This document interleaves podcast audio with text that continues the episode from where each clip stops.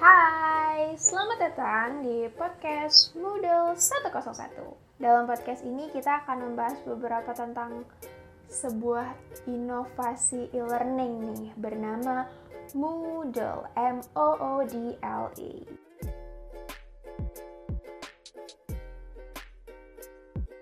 Oke, jadi ada tiga hal nih yang bakalan dibahas di podcast kali ini, yaitu apa itu Moodle, yang kedua Moodle sebagai LMS, yang ketiga keunggulan dan kelemahan Moodle.